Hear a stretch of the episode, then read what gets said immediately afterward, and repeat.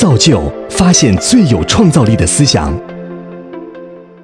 我是摄影师张悦，我今年三十七岁了，然后从事摄影这个行业已经有差不多十年了。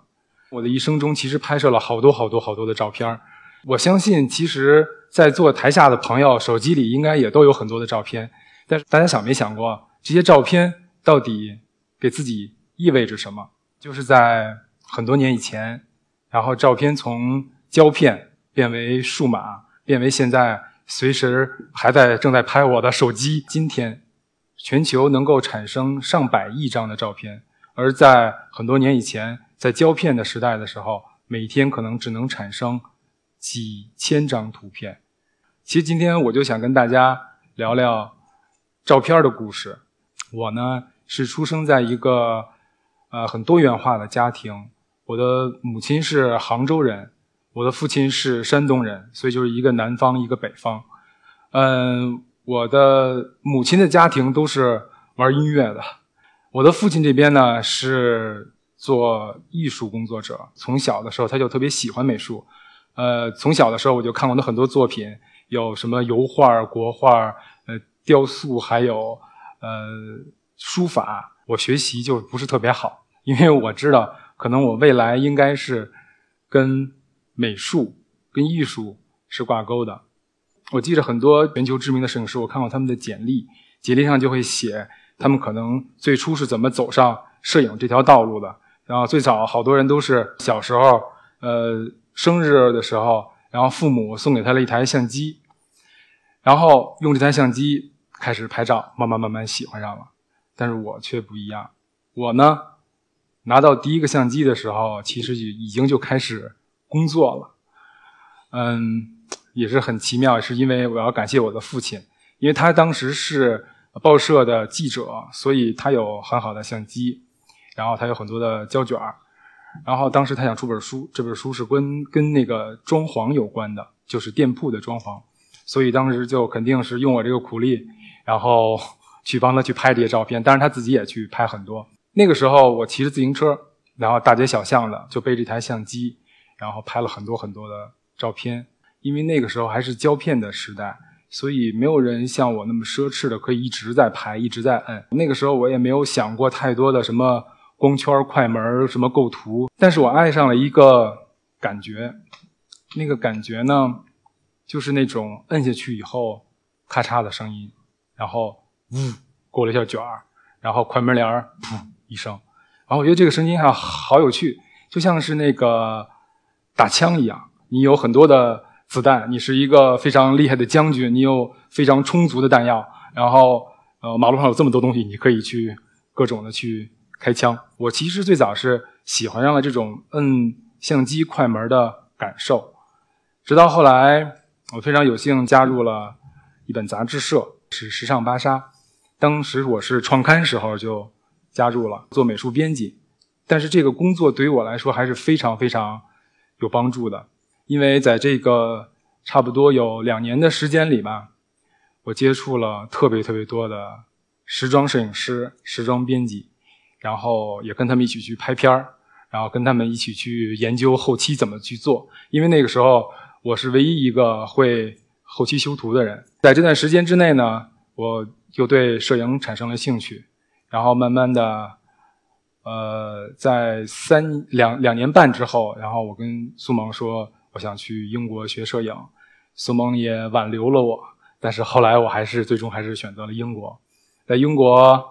去学摄影有又差不多两年半的时间，然后回国从事我的摄影生涯。然后我回来了以后，拍了很多很多的照片，这里面包括时装，还有肖像，还有明星，还有很多的商业大片广告。差不多到现在有十年的这段时间，从英国的首相托尼·布莱尔，还有传媒大亨默多克，还有 NBA 的球星科比。还有姜文、陈凯歌等等，在做这个演讲的时候，我也是想了好多，我到底选什么样的照片跟大家分享。直到前三四天吧，然后终于想好了，然后终于把我的呃这套东西语言组织好了。我首先给大家看的是他们的瞬间，首先是给大家看的是周迅，周迅是一个我特别特别喜欢的女演员，因为我跟她合作过很多次。因为我觉得她内心其实有一种非常非常美丽的灵性，在镜头面对她的时候，她好像就是能够把所有环境中的一切全部都消失掉，然后画面中只有我们，然后她会给到镜头很多很多很多他所想要演绎出来的他。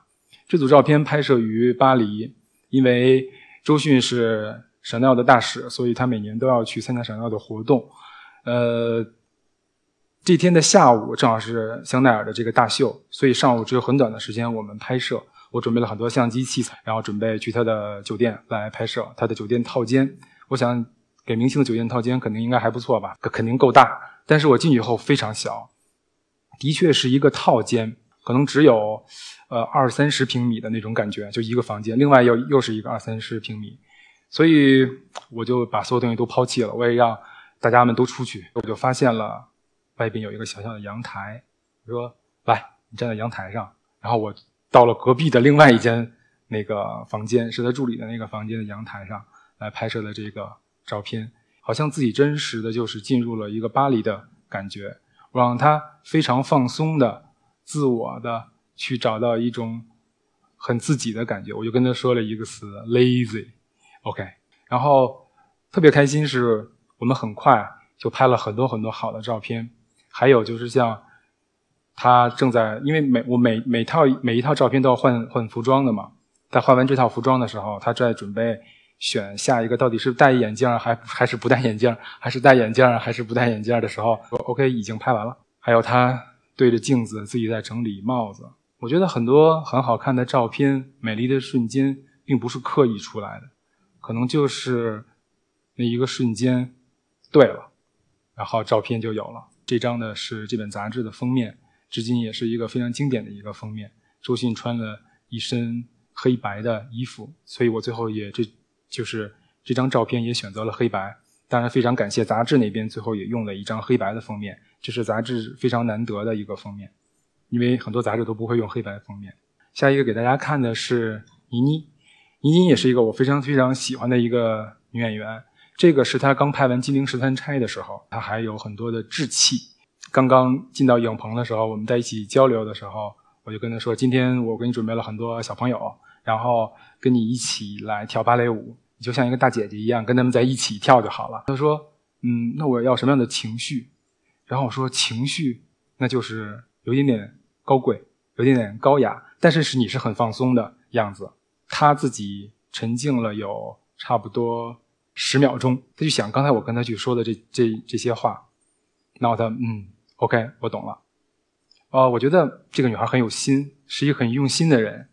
然后，所以那天我们拍摄的时候，嗯，很放松，就是在我的影棚。然后小朋友们也是很慢，然后慢慢的去跳着他们的老师给他们的动作的芭蕾。然后倪妮也进入了他们的舞蹈当中，很舒服，很缓慢，就像一个非常美的一个下午。之后很多很长时间之后，我又拍摄了一次倪妮。这次倪妮给我另外的一个很不一样的感受，就是倪妮变成熟了，因为她当时也拍了很多很多的杂志，也拍了很多电影，然后她所能够表现出更多元化的、更多面的她。这次因为我们要拍的是一个，就是有一点点礼服，因为本身纱其实就有一点点婚纱，就是很美的。而且还有一点点神秘，还有点性感，所以我干脆我就让编辑给我找了一块非常非常大的、非常透的一个纱，然后照在了他的头上。然后所有的片子基本上都是照着纱的，像刚才的这张，还有接下来的这张。然后我觉得从透过纱去看的，更增加了一点点的神秘感，也更增加了好多的性感的元素。因为很多的片子性感并不是一定要拖到什么程度。性感其实是一个人内心中气质带出来的。我还选择了一个对撞的颜色的背景，红色。拍摄这张的时候，我给他准备了一个床，让他很舒服的躺在一堆沙中，非常非常舒服。然后他说：“哇，我从来没有拍片这么舒服过，真的，那真的可以睡着了。”这是倪妮的最后一张照片，这个构图非常好。然后他透过这个沙的眼神，也是看着镜头的。可以跟镜头之间有一个非常非常好的一个传递。下边的呢是李冰冰，李冰冰是一个非常努力的女演员，非常努力。她，嗯，如果别人用十分的力气，她可能要用一百分的力气。然后我们在拍摄这组图片的时候，是在戛纳，有点点像是好莱坞明星范儿。我们拍摄了很多张之后，然后，嗯，一直没有找到到底封面应该拍摄什么样子的。这个时候，突然我发现远处，因为那天戛纳白天一直在下雨，然后突然发现远处那个乌云中有一道光打过来，然后照到了旁边的一个栈道上，有一个黄色的椅子。我说：“OK，咱们去那边拍吧。”然后我们俩还有整个团队的就都去了那边。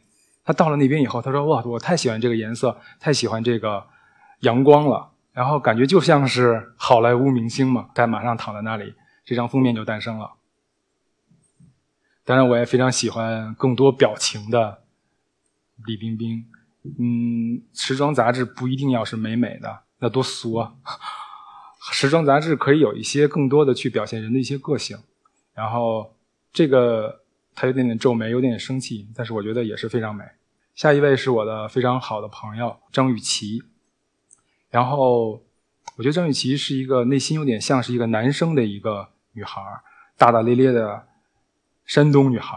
因为我们是特别好的朋友，也是慢慢慢慢，她信任我，我也信任她，所以我们的照片就会非常的合适，然后非常的能够互相给予更多。我当时发了一条微博，就这张照片，是说世界上最美的脸。因为雨琦其实那天拍摄这张的时候，这这组片子已经拍完了，然后我们大家都准备收工了。但是因为在北京嘛，然后经常雾霾，但是又是突然有一束光，然后从窗边打了过来，然后透过那个纱窗打到了旁边的一个黄的一个柱子上面。我突然看到这个光以后，我又看了看他最后穿那套衣服，就是一个暖色的衣服。我说咱们再随便拍两张吧，然后我们就走到了那块儿，然后他感觉就是已经到了收工的状态，就是心还没有镇定下来。然后我说 OK，闭眼，低头，一二三，抬眼看到我，OK 好了，就是这张非常真实的一张美丽的脸。还有就是刘雯，从她刚刚出道的时候是一个小女孩，然后。直到后来一步一步成为世界顶级的著名的模特，然后到最后变为一个非常美丽的一个女人。其实，嗯，这就是我的工作。我的工作呢是一个时装摄影师，是一个人像肖像摄影师，是一个广告摄影师。其实这些照片都是非常经典的照片，也是我我记录了他们生命中的。那一刻，我特别想捕捉到的是这些女性身上的那些的美的地方，可能有些细腻、灵动，还有敏锐的地方。但是这些东西所有的都属于她们的那些瞬间。除了这些以外，我还更多的想跟大家分享的是我自己更喜欢的一些东西——自然之美。自然之美，大家可能觉得 OK，是不是大自然的美？哦，对不起，我不是一个风光摄影师。然后我说的自然之美呢？其实是，嗯，现在，其实是刚才，其实是时时刻刻，其实是自自然然，就是你生命中的那些瞬间。但是你是否能够看得见它？这些都是属于我的瞬间。这张呢，是我在济州岛的时候一次外拍。早上起来我是非常早，第一个起床，起起来以后我就走在空无一人的。海滩上，然后悬崖旁边看到一只要起飞的白鹭。这张是我每天下班的时候，然后开车回家的路上，从后车镜看到马上就要消失的太阳，在一片落叶很多很多的一个小树林中，发现了一个红头鞋。在摩洛哥的街头，我旁边的那辆车的一个男子正在提着塑料袋坐坐公车回家。在法国巴黎，一群幼儿园的小朋友穿着粉色的校服，非常开心的看着街对面。但是街对面会有什么呢？街对面有很多的椅子，也是非常不规则的摆列，也对着他们。在澳大利亚，我前面有一个老夫妇，他们走得很慢，很慢，很慢，所以我一直没有超过他们。我一直在他们后边跟着，他们两个人的手一直牵在一起，非常美丽的一个画面。这个画面不仅仅是出现在澳大利亚，它同样也是出现在巴黎的街头。两个人，老头儿这么高，老太太这么矮，但是两个人都拄着拐杖，也是步履蹒跚的一点点往前走。我出差一次的一个我的房间。窗外是一片非常非常宁静的海面，因为我是北京人，在什刹海长大。这是我什刹海附近的有一个寺叫广化寺，后边有一个老师傅正在对着那边念经。在海外，穿着花花绿绿的各种颜色的大妈们正在排队准备参观旅游景点好漂亮的颜色，哇，可能一百种吧。在台北，一个小女孩自己一个人背着书包，准备回大陆。她一个人坐飞机。在 L.A.，我路过一个非常大的河流的一个池塘旁边，里面有无数的大鲶鱼。其中我走过去的时候，有一个大鲶鱼直接游到了水面上，张着嘴看着我。在日本的时候，有两个海女慢慢的走过海边。我家门口有一只流浪猫，它一直在那儿蹲着。有一天我走过的时候，它正好在那儿伸懒腰。在韩国的街头有一个酸命摊儿，很好看，非常对称的两个五角星。早上起来的时候，我刚刚睁开眼睛，从。窗帘的缝隙中打过来一束光，正好透过我的手指。晚上八点半的时候，我儿子准备洗脚睡觉，他戴了一个自己去用鞋盒做的面具，那个嘴是我帮他拿的。我问他：“你想做一个笑脸，还想做生气的脸？”他说：“生气的脸。”我说：“OK，好。”在意大利快要降落的时候。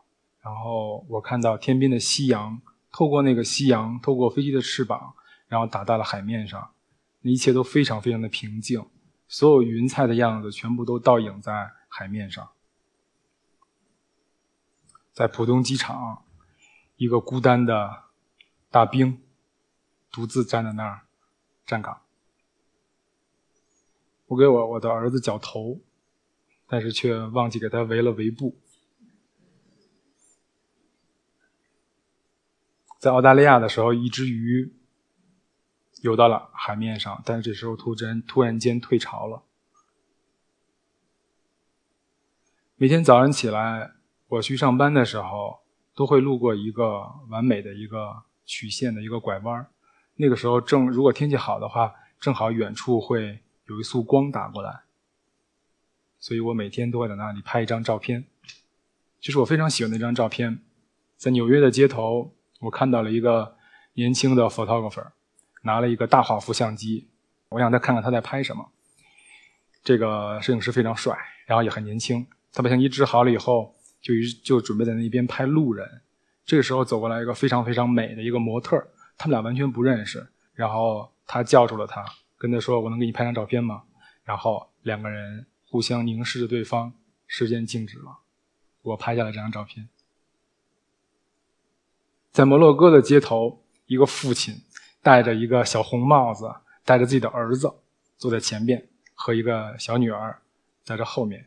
啊，经过一个特别特别长的一个旅途之后，我下飞机。这是我隔壁的一个医生，因为他在飞机上一直在工作，下飞机的时候还是在罗着腰往前走。在伦敦，有一个小女孩拿着壁球，然后孤独的一个人在那边一直打。我家楼下两个楼之间有一束光打了过来。呃，在迪士尼的时候，然后有很多化妆的人正在游行，然后有一束光透过他的头饰打过来。有一架飞机跟我飞的速度是一样的，一起在降落，但这架飞机正好停留在了地平线上。从酒杯中看到世界的样子，也是世界的一个倒影。在海上，日本，然后发现了一个特别奇怪的一个小岛。在泰国曼谷，一只小象正在洗澡。在一个舞台上，一个胖胖站在聚光灯下。在洛杉矶，有一个穿着像佐罗一样的人，拿着一朵玫瑰花，慢慢的走过马路。下雨了，我把车停到了地下停车场的时候，车顶上的那些雨滴，我的儿子牵着他的小表妹，准备翻过一个山坡去看看。山那边的景象。这天早上起来的时候，阳光迫不及待的想要冲进屋子，是从窗帘的底下呲过来。在旧金山的街头，有一个要饭的老太太，正在非常无助的看着马路对面。在摩洛哥的街头，我正正在准备拍一个地毯，这个时候有一个黑人走了过来。这是在云南，我跟我的助理，我们两个人打着雨伞，站在了一个小山头上。这是一颗心，这是一颗真实的心，就是一个云彩。然后夕阳的时候，正好是粉色的，特别美。嗯，我无意中就抬起头看到了这个心，然后拿下相机，拍下了这个。我觉得大家如果看到了这么美的画面，会不会？把它分享给自己的爱人呢？因为其实照片已经一直都存在于大家的周围，而且相机也一直揣在每个人的兜里。其实想拍的话，你只是拿起来，然后摁下去，你就可以捕捉到，那它就是你的，这颗心就是我的。其实我拍了这么多照片，然后也拍了之前看到那些工作的照片。还有这么多自己手机里的照片，啊，我觉得我特别特别喜欢摄影，但是这个摄影并不是工作上的那个摄影家或者怎么样，但是很多的照片都是我自己属于我自己的照片，都属于我自己的瞬间。我记得我在走上这条道路的时候，有一个人对我帮助特别大。我们已经好久没见面了。我记着在巴沙的时候，那个时候我认识了很多摄影师，其中有一个摄影师。啊，他比我大十岁、十一岁，而且是一个非常非常著名的摄影师。他的名字叫做聂征，可能现在好多人已经都不知道有这么一个人了。呃，当时我们是非常好的朋友，因为他特别喜欢跟年轻人聊天所以我们经常聊天而且那个时候他已经是很成功的摄影师了，而且肯定是有钱，经常请我吃饭，然后请我一起在聊很多很多的事情，然后聊好多。社会上好玩的事儿，我为什么觉得他是一个非常厉害的摄影师呢？是因为我是八零后，呃，我年轻的时候也是听摇滚，然后我特别喜欢窦唯，窦唯的第一张专辑就是《黑梦》，那张专辑的封面就是聂征拍的，所以在我心中他是一个非常厉害的摄影师。他又请我吃饭，我说好的，然后特别开心，然后到一个日本的一个小酒馆，特别昏暗的小酒馆。然后到那儿的时候，准备吃的时候，他突然拿起相机，从包里边一个胶片相机给我拍了一张，然后冲我笑了一下，就穿进去了。我当时心里特别美，我说哇，这么大牌的摄影师给我拍张照片，嗯，一定我得留好。然后又过了一段时间，我又看见他了，我说聂哥，能不能把上次拍的照片让我看看？他说没洗呢。我说那你什么时候洗出来？你给我看看。他说早着呢。我说。那你你什么时候洗？你告诉我时间，因为我想看看。他说你可能永远看不着。我说我看不着，我看不着，那你也看不着吗？他说现在我是看不着，但是我以后会看。我说什么时候？他说了一段话，说了就一很短的一句话，但对我来说非常重要。他说，当我老的时候，我再去洗这些照片，我再会看这些照片。那个时候多有多有意思啊，多逗啊！哇，这句话从那个时候一直打动了我，一直到现在。我觉得其实照片是什么呢？现在每天产生这么多照片，每每时每刻大家兜里边都揣着内存那么大的一个内存，然后存储了那么多照片。照片的意义到底是什么呢？照片其实并不是一个取悦别人的事儿，虽然这是以我为生，这是我的工作。我为什么给大家看了好多我自己的自然之美？因为我觉得那些照片都是属于我的。照片是取悦自己，而不是取悦别人。我觉得当我老的时候，当我坐在摇椅的时候，我翻开所有的照照片，我看到那每一时每一刻，那些都特别像记忆的书签，然后让我回到我年轻时候的那个时代。有这么多非常著名的帝王，有这么多科学家想发明长生不老。想发明摊买摄影时间机器回到原来去，但是你们知道吗？照片就可以，照片其实非常神奇。照片就在你们的身边，谢谢。